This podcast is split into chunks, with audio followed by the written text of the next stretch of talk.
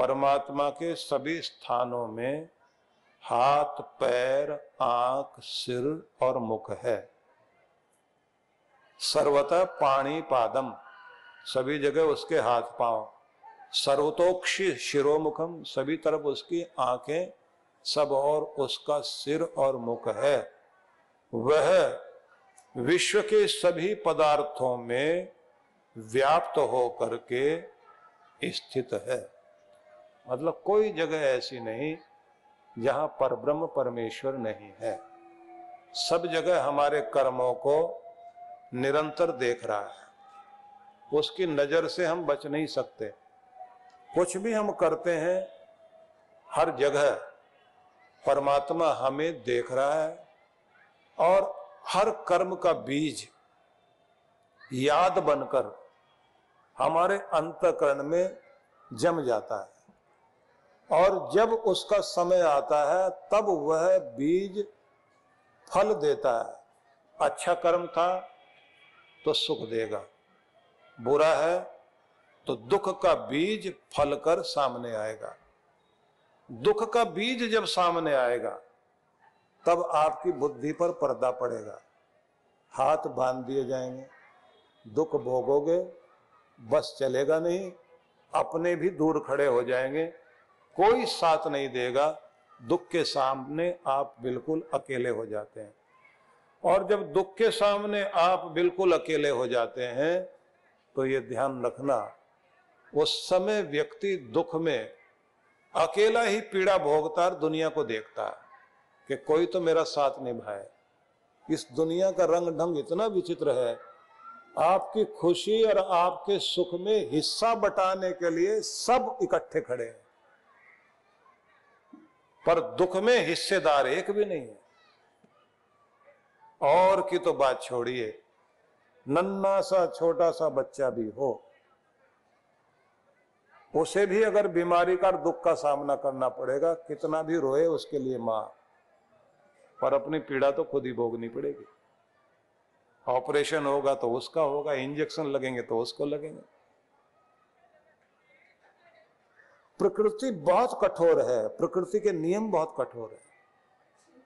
कोई आपका दर्द नहीं ले सकता है लेकिन जैसे ही बच्चा बड़ा होकर कमाने लग जाएगा माँ बाप भी मांगेंगे भाई बहन भी मांगेंगे, और तो और जो दूर के रिश्तेदार हैं, वो भी नज़दीक आ जाते हैं। जिसको आप पहचानते नहीं ना, वो भी आ जाएगा पास में। फिर आके क्या कहता है, मैं आपका दूर का रिश्तेदार हूँ, आप तो बहुत बड़े आदमी बन गए हो, ऊँचे पद पर पहुँच गए हो तो आदमी क्या बोलेगा? दूर का रिश्तेदार है तो फिर दूर रहो। नज़दीक क्यों आते हो?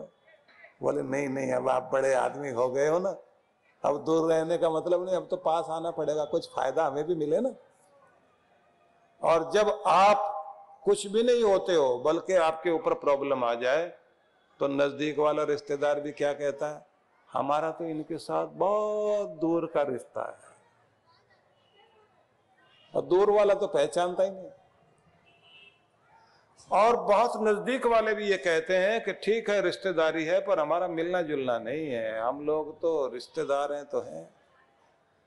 सब नाता तोड़ लेंगे।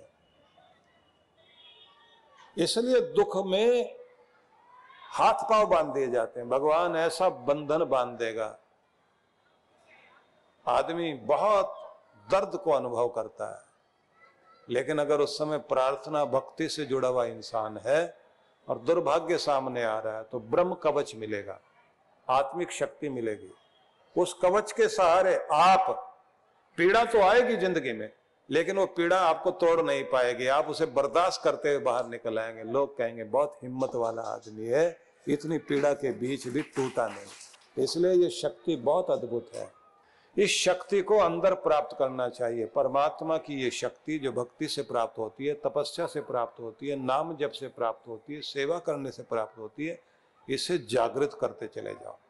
क्योंकि भगवान तो हमारे प्रत्येक कर्म को सब जगह से सब रूपों में देख रहा है। और देख रहा है तो फिर कर्म का फल भी देता है।